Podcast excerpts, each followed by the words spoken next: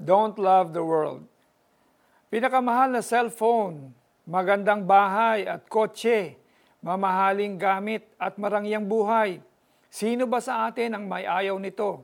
Kung makukuha natin, why not? Pero ang masama, pwedeng umagaw ang mga ito ng atensyon natin mula sa Diyos.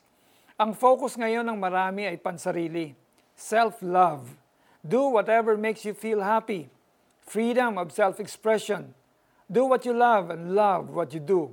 All these things that the world is preaching deplete morals, values, and the fear of God. Unfortunately, this wrong kind of thinking has penetrated even some churches. Naisip mo ba how much time you spend on your cellphone kada araw? Kumpara sa quiet time mo, saan ka mas nagbababad kapag may oras ka? The world is making us busy even more, but the sad thing is, nabibisi tayo sa mga bagay na hindi nagbibigay ng halaga sa ating pamilya, trabaho, community, or sa church. Alam na alam ng kaaway ang kahinaan ng tao that even Christians are fooled. Ang offer niya mula pa lang sa Garden of Eden ay lust of the flesh, lust of the eyes, and the pride of life.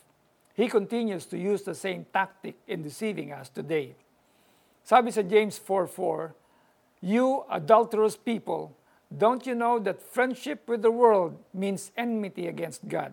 Therefore, anyone who chooses to be a friend of the world becomes an enemy of God." Galit ang Diyos sa sino mang nakikipagkaibigan sa mundo. Bilang Christian, we should not be comfortable with following the ways of the world. Ang pagmamahal sa mundo ay siyang naglalayo sa atin at sa Diyos. Dahil ang naghahari sa mundong ito ay ang kaaway. He continues to blind the mind of those who do not know the Lord yet. Why? Para hindi nila makita ang katotohanan kay Jesus, who is the image of God. Hindi madaling lumayo sa ino-offer ng mundo sa atin, pero kung tunay kang nagmamahal sa Diyos and you believe that He lives in you, tutulungan kanyang gawin ang tama. Let's pray. Jesus, my Savior and Redeemer, help me. Tulungan niyo po ako na iwasang mahalin ang kamunduhan.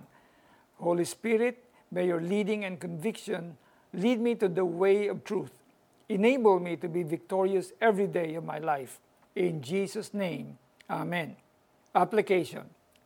Ask God to draw out any wrong thinking from you.